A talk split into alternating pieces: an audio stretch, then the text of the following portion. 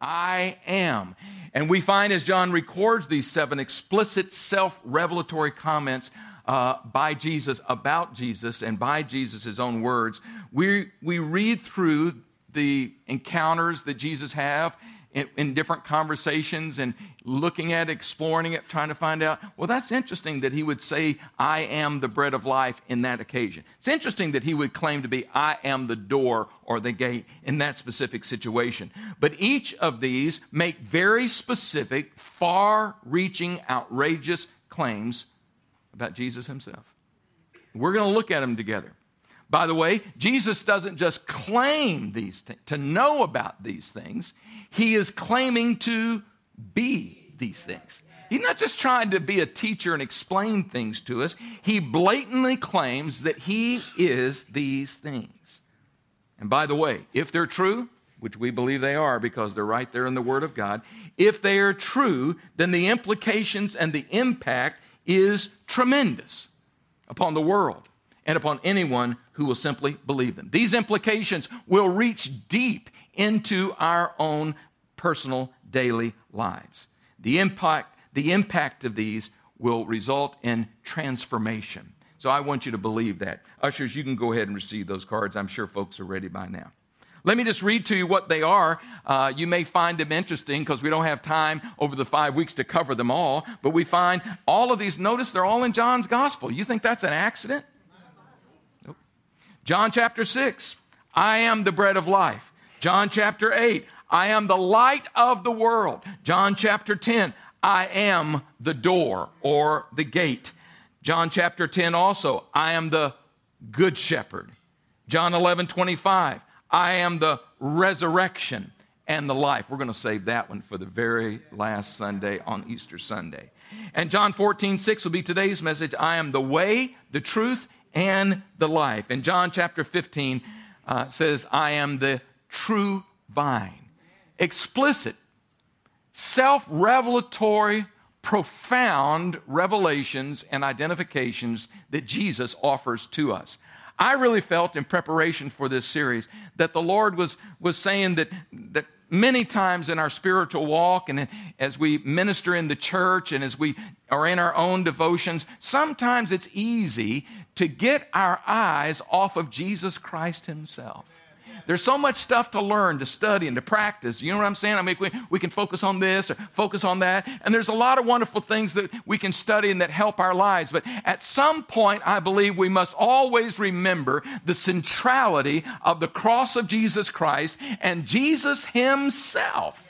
So this series is designed to put the attention, put the focus on Jesus Christ Himself. What He said, what He did, and who He is for you and for me. Hebrews chapter 12 and verse 2 says, looking unto Jesus. Looking unto who? Jesus, who is the author and the finisher of our faith. Today, we're going to talk about the fact, his claim found in John chapter 14, that he is the way, the truth, and the life.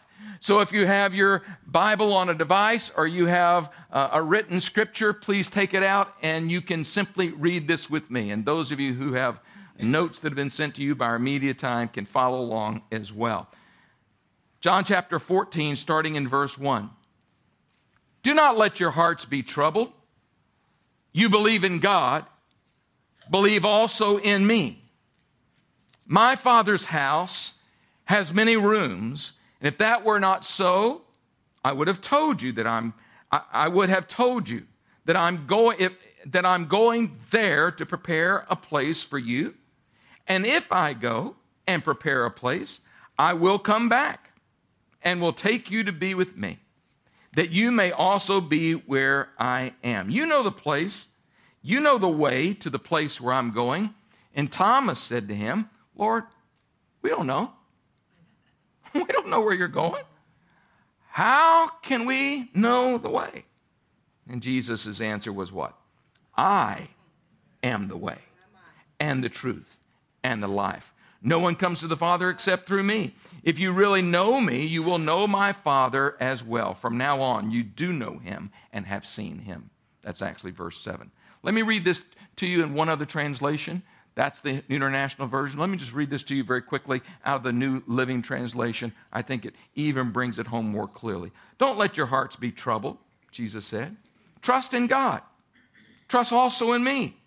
There's more than enough room in my Father's home. If there were not so, I would have told you, would I have told you that I'm going to prepare a place for you. When everything's ready, I'm going to come and get you so that you will always be with me where I am. And you know the way to where I'm going.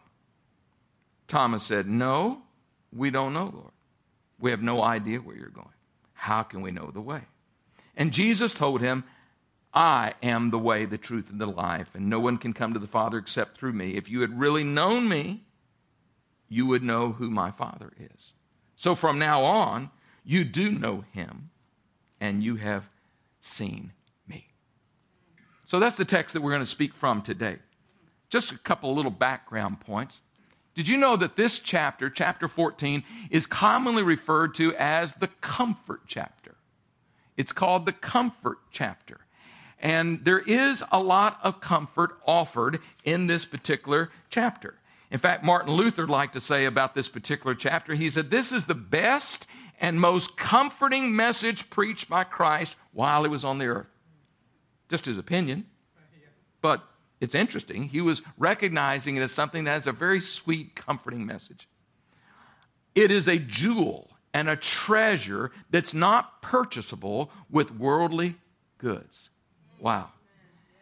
Let's look at the background. What had been going on when we found ourselves studying here at John chapter 14? Because we know that John's gospel gives us these snapshot moments in the life of Jesus. And John tends to focus more not on the events, but he focuses more on the message. So let's just make sure we know what has happened. Just prior to this, Jesus has warned his disciples, those who are the closest to him, of his imminent persecution, suffering, and death. He had told them, he said, Listen, I've got to go and suffer for you. I must go to the cross. And he warned them about it. He explained it to them. And you have to take for a mo- your thoughts for a moment into the minds and hearts and emotions of those 12 disciples. This literally wrecked their world. This prophetic warning of Jesus to them, their world, they thought, was going to collapse into some kind of unbelievable chaos. Why? They had in their minds a messiahship that was going to literally lead a political revolt and upend the current system. And they had great hope for change. And they knew Jesus, yes, they believed Jesus is the Messiah. This is the one. We have all the evidence. We see the fulfillment of the Old Testament promises. Jesus is the Messiah. But what they thought was going to happen through the Messiah on this particular advent and, and visit to earth wasn't what Jesus was planning. That was not the will of God. And so they were filled with pain, hurt, bewildered, worried in response to this news of his imminent death. By the way, uh, Jesus had begun his, uh, made this claim and gave this warning several chapters before. Now, where did this particular discourse that we see here in John 14, where did it happen? It took place in the upper room. Jesus was with on the night before Golgotha. He was in this upper room with his disciples. By the way, before what I read to you beginning John chapter 14 takes place uh, from a time sequence standpoint, Judas had already, he had already said what he was going to say to Judas, and Judas had already been dismissed out of the room. So he's gone. So he's addressing 11 disciples now, not 12. Remember the condition of their mind and their heart. This is an intimate conversation, one of his last messages to his disciples. So that ought to speak to us of the relevance and the importance of that message, shouldn't it? And so we see that uh, their hearts, having been torn up by the news of Christ's upcoming death, we knew that they were experiencing pain, and Jesus was sensing it. He discerned. They're really frustrated. These guys are really freaking out. They don't know how to deal with this. It, it, it's like all the anticipation that built up for something that was going to happen. And then you know what it feels like when you build up so much anticipation and you're hoping everything's locked in on this, and then all of a sudden it doesn't happen. Something happens in your life and it was unexpected, and you go, oh! You feel like your whole world's falling apart. How many of you know what I'm talking about? You've been there. Some of you may be there today. So, what I'm telling you today is these words that Jesus spoke, we're going to delve into them in, de- in depth here. But the application is this today, if you are here and you're discontented, or you're anxious about something, you're worried about something that you see is coming in the future, or maybe you're just bewildered and you are confused and something's not making sense to you, maybe life isn't making sense to you. The same answer that Jesus gives to these disciples is the same answer for you and for me today. It all is, the answer is consumed by this putting your trust in Jesus. Trusting Him, and we'll delve into what that really implies. Jesus told them that He wanted them, and to you and to me, He wants us to trust three things. Three things specifically that will help us. Number one, we'll look at these individually. In John 14, verse 1, he says, I want you to trust in my presence. The second thing, he said, I want you to trust in my promises. And then he said, I want you to trust in me, the person of Christ. So let's take each of them, explore them, all right? Number one, he said, I want you to trust in my presence. Here, first of all, we notice the consternation and the confusion of the disciples that we were just discussing. They were fully anxious. They were on pins and needles. Can you imagine? They're starting to feel like maybe the time is coming, and here they're having one of those familiar fellowship times with their master, and they're, they're leaning on him, and they're loving one another, and they're just wanting to have time with him, and yet they have this inner sense that something's coming and is really ready to disrupt their lives and their hopes. They were filled with anxiety. By the way, I also think that they were probably suffering from some guilt. You say, why would they feel guilty? We know that they actually felt guilty after the resurrection when Jesus found them. They were feeling guilty, right? Hiding out. But I believe they were also a little guilty feeling right here. And the reason is because John 13 precedes John 14. And in John 13 is when Jesus, we know, took the towel. He waited for someone to clean the feet of all the those that were attending the meal. Do you remember the story? He, and no one did it. So Jesus finally said, Fine, they're not getting the message. They're not doing it. He picked up the towel, he picked up the basin of water, and he began to go and wash the feet of his disciples. That had to be an embarrassing moment. That had to be a moment where each of those guys who should have known Jesus by this point, they should have picked up on the servant principle by this point, did not. And here, you know, they're a little bit feeling uncomfortable, and Jesus is washing their feet. And so after that, I don't know about you, but I'd been feeling, I would be feeling a little guilty. I'd be like, man, I should have known that. Man, I should have been there. I should have been the one that was quick to take the water and the towel and wash everyone's feet. But man, then he had to do it. And man, man, I feel bad about that. So these disciples are feeling a lot of anxiety and guilt. And then the Lord comforts them, sensing, knowing what they were going through. I, I just want you to know today God knows what you're going through. He, he knows, He senses your struggle.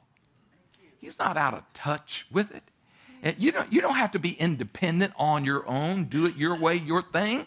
He knows, He senses, and He is a comforter.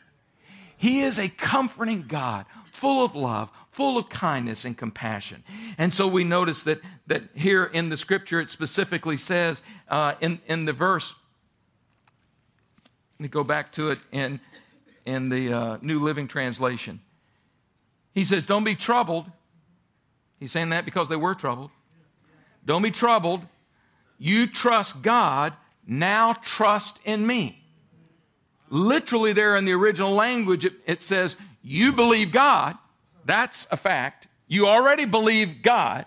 You're trusting God. Now I'm commanding you, trust me. The same way you trust God, trust me. What was he doing? He's putting himself on an equal plane with God the Father helping to make sure that they knew if you've seen me, you've seen the Father. I and the Father are one.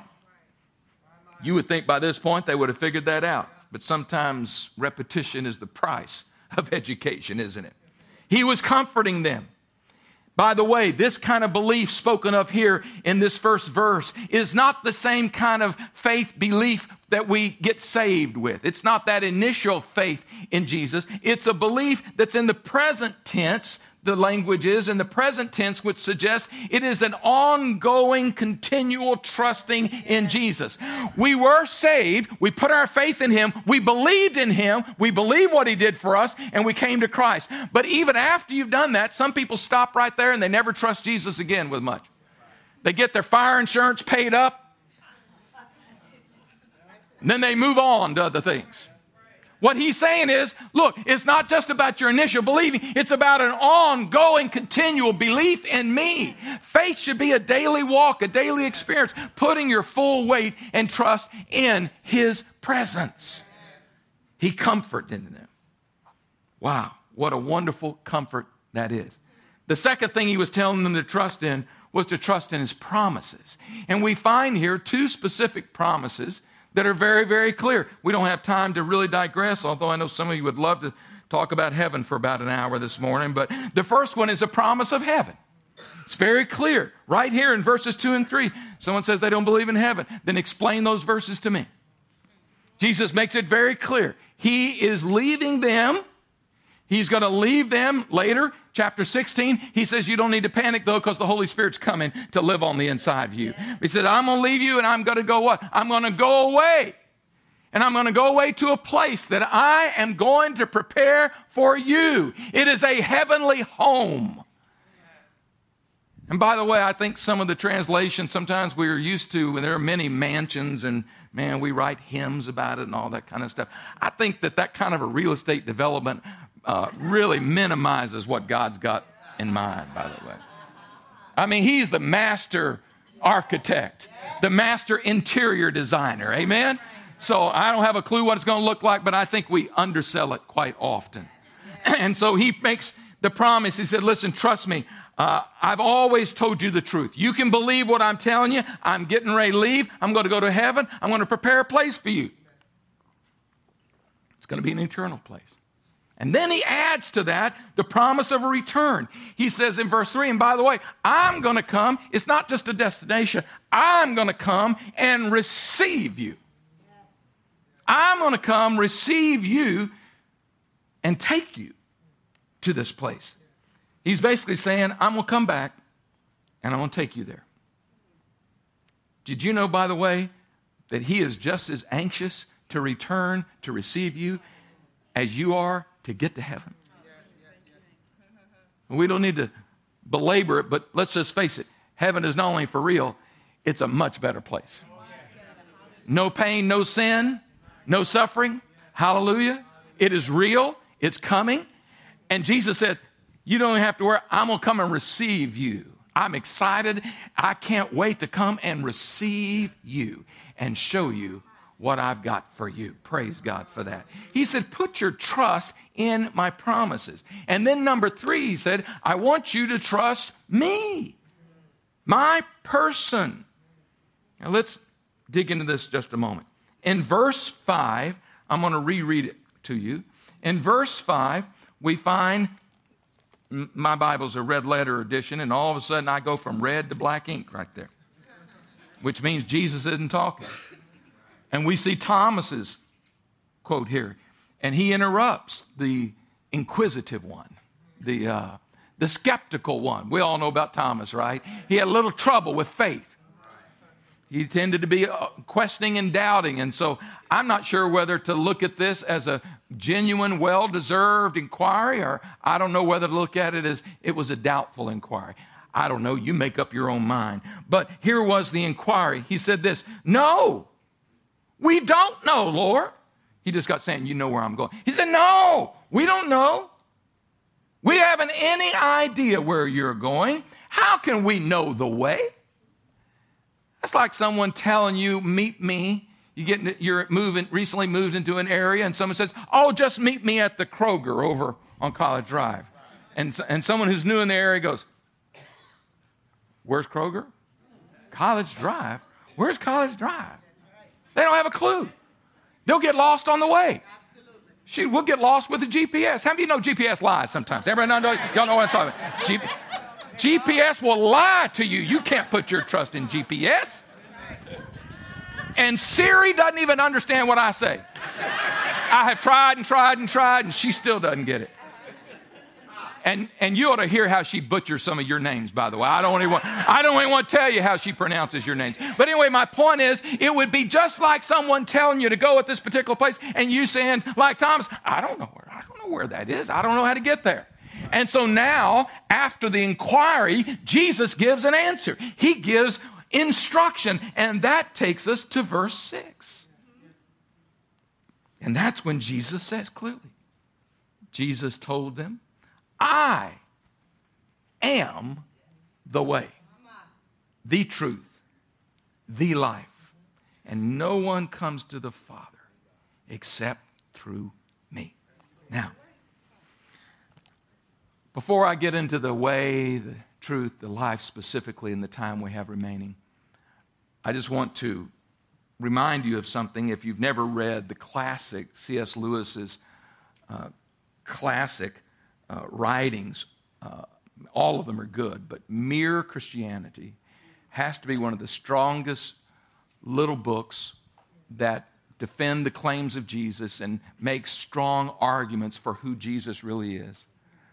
Uh, I recommend that you that you read it. But let me just quote to you uh, something that um, is in that book and that we uh, frequently don't don't remember that he writes. This is that great gifted British writer, C.S. Lewis.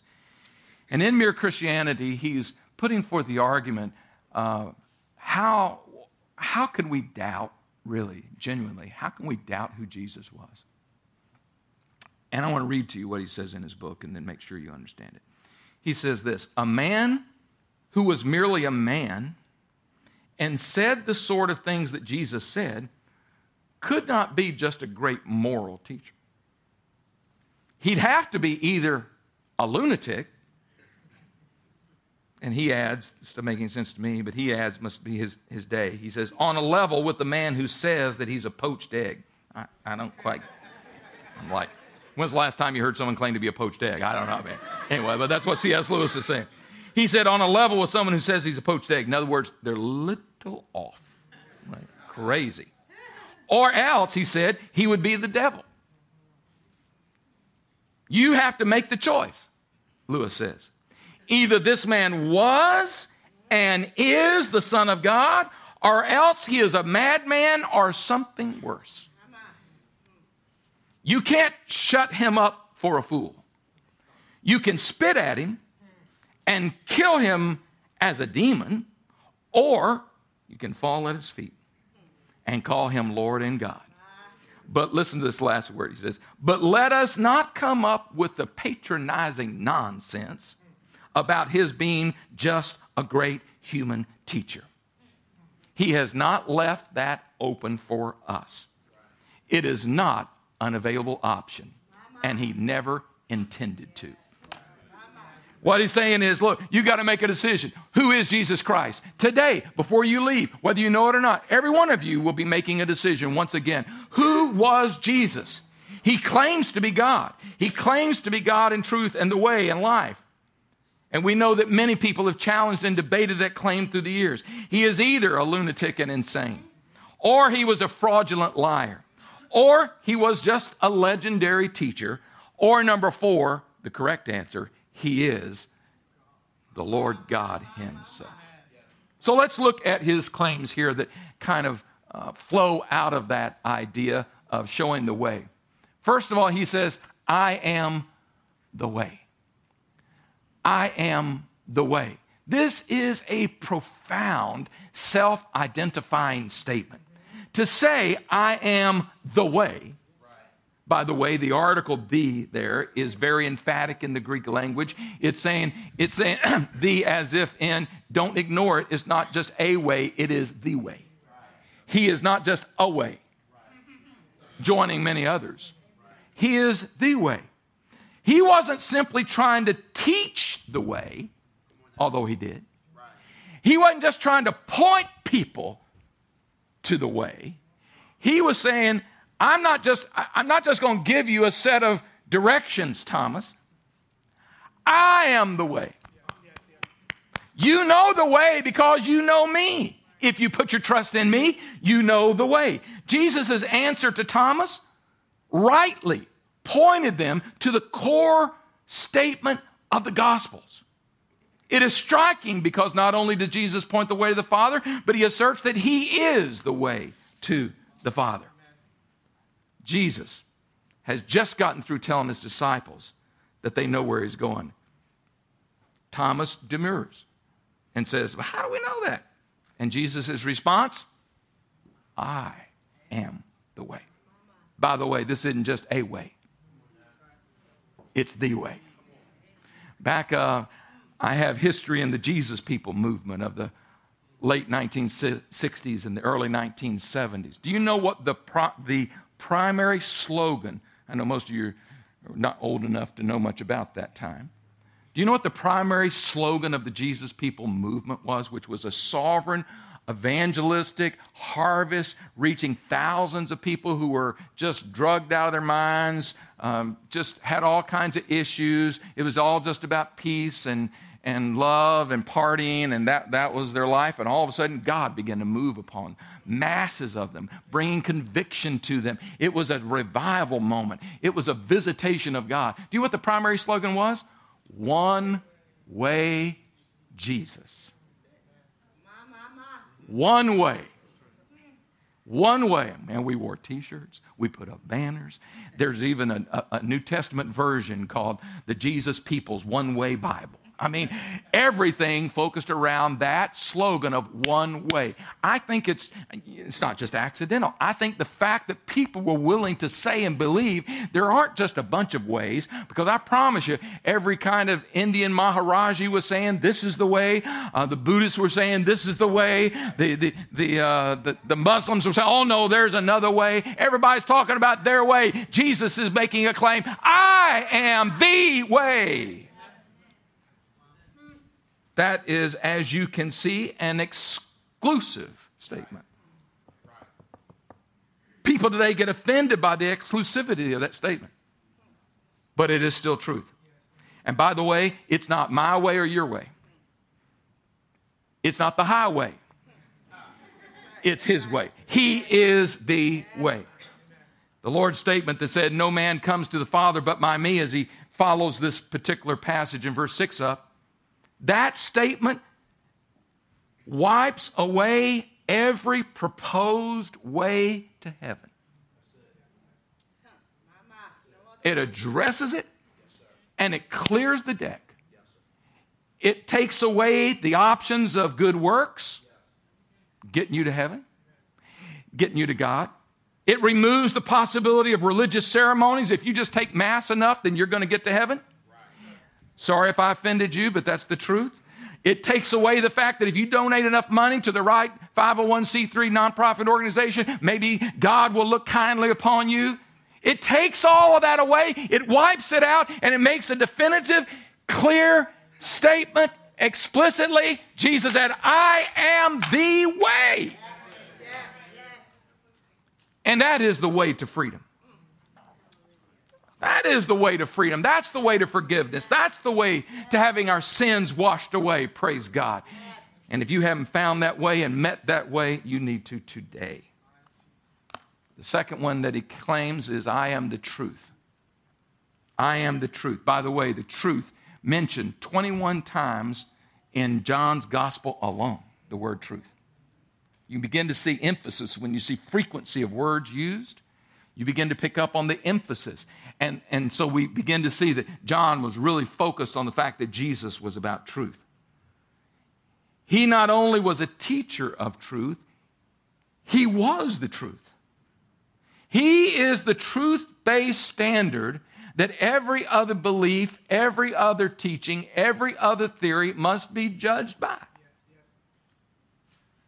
All God's truth, F.F. F. Bruce, the great writer, said, all truth is God's truth as all life is God's life. But God's truth and God's life are incarnate in Jesus. We live in a culture that extols individualism. We live in a culture that, for the most part, now is rejecting any kind of absolutes. We live in a culture in which these words, what I'm teaching you today, is offensive. And I say, so be it.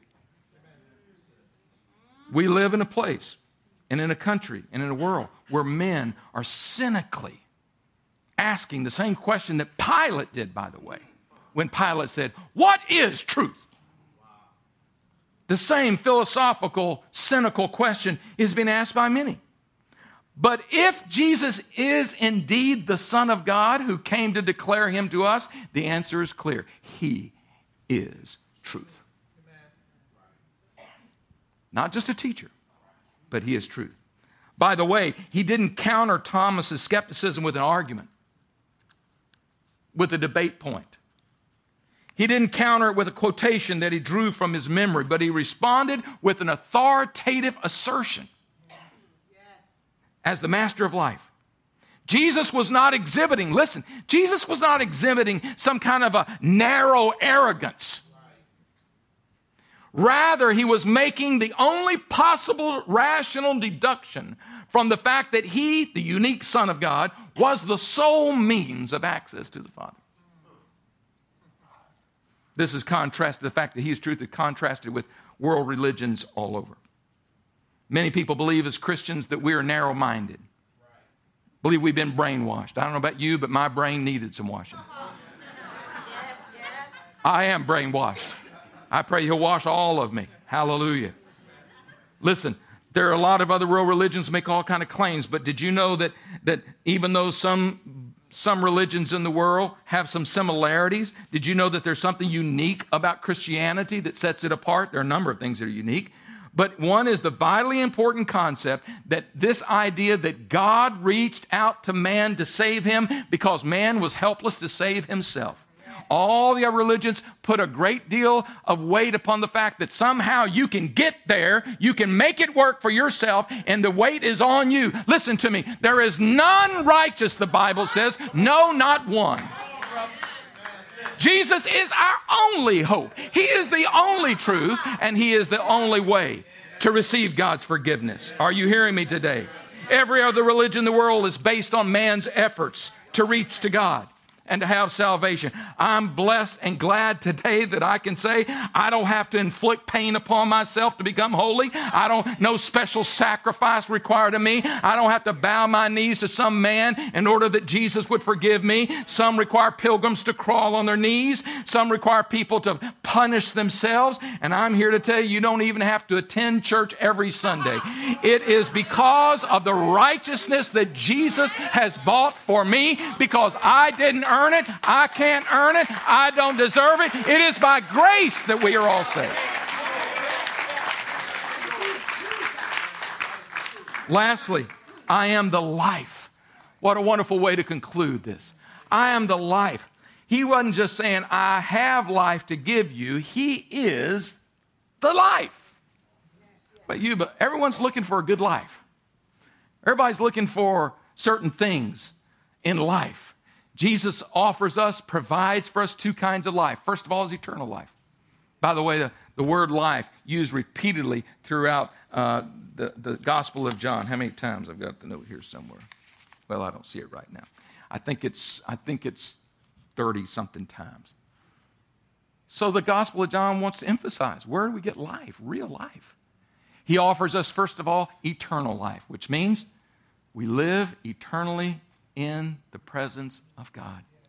Eternal life. What does it take to have eternal life? Putting your faith and trust in Jesus Christ. Jesus, I am the life. You want real life? You have to believe me. But not only does he promise us eternal life, he promises us an abundant life. Eternal life is futuristic. Abundant life is present day. John chapter 10, verse 10. I have come that you might have that life and life more abundantly. That's a life that is not marked by defeat. That's a life that's not where you're the victim of circumstances. That's a life where you're not always struggling just to make it. It's a life where there is abundant victory, and only Jesus Christ can provide that. And it's dependent upon your walk with Him, your relationship with Him, and you claiming the promises of God's Word to enjoy all the abundant life that is offered. I don't know about you, but I want to experience life with a capital L. I want all the Zoe life he has to give. So I challenge you today take Jesus Christ irrevocably at his word. He is the way, the truth, and the life. That's the ultimate that you and I can commit ourselves to. Would you stand with me? I'm going to ask that our prayer teams would come forward stand right here in front of you. And I'm going to ask you a question as I close today. Have you, maybe you're like Thomas and you kind of know some things, but you're like, I don't really get this. And you need today to take, make the decision to put your trust in Jesus Christ Himself. You can do that. Would you bow your heads for a moment? And I ask you today if today is a day that you need to make a choice. Maybe some of you here today are remaking their choices. Maybe once, long time ago, you decided you're going to follow Jesus, but friend, you haven't been doing that. Maybe some of you have now drifted into skepticism and doubt and unbelief, much like Thomas. Maybe you need to make the decision to come back to a wholesale, total, wholesale 110% commitment to Jesus Christ. You can do it today. He wants to offer you the hope, the comfort that you need. Some of you are discontented. Some of you have gone through stuff, and you need to say, Jesus is my comforter, and I need him today. But before all of that can transpire, would you deal with the eternal question what are you going to determine about Jesus Christ? Are you today going to tell me he was a liar? Are you going to tell me that he was simply crazy? Or maybe you think he was just some moral teacher. Or he is the truth. In your own mind right now, in your own heart, I want you just to decide right now which is it? Which is it? If you're willing to put your total trust in Jesus Christ as your way, as your truth, as your life, whether you've done it a hundred times or whether today is the first time, would you just raise your hand once again and say, I put my total faith in Him? My hand is up. Put your hands down. If you couldn't raise your hand, we're going to pray, continue to pray for you. If you raise your hand and this is the first time you have truly made a heartfelt decision, in just a second, I want you to come. In fact, you can just come right now. Come up to one of these couples and let them begin to pray with you. If maybe you've made the decision but you've fallen away from it, today's the day that you want to say, I'm rededicating myself to that decision today. I see there is no other way. I've experimented, but I've come back to the point of realizing He really is the way. You come now and let one of these pray with you today. Lord, I pray for comfort right now. I'm praying for the comfort to come upon every person who is here who's been facing all kinds of challenges and anxious moments and are troubled for one reason or the other. Minister to them today. And Lord, let none of us forget who is the way, the truth, and the life. Thank you, Holy God. Thank you, Father. Hallelujah. Well, as we meditate on God's goodness, know that you are blessed. May the Lord not only bless and keep you, may He make us secure in His presence, knowing that He is the way.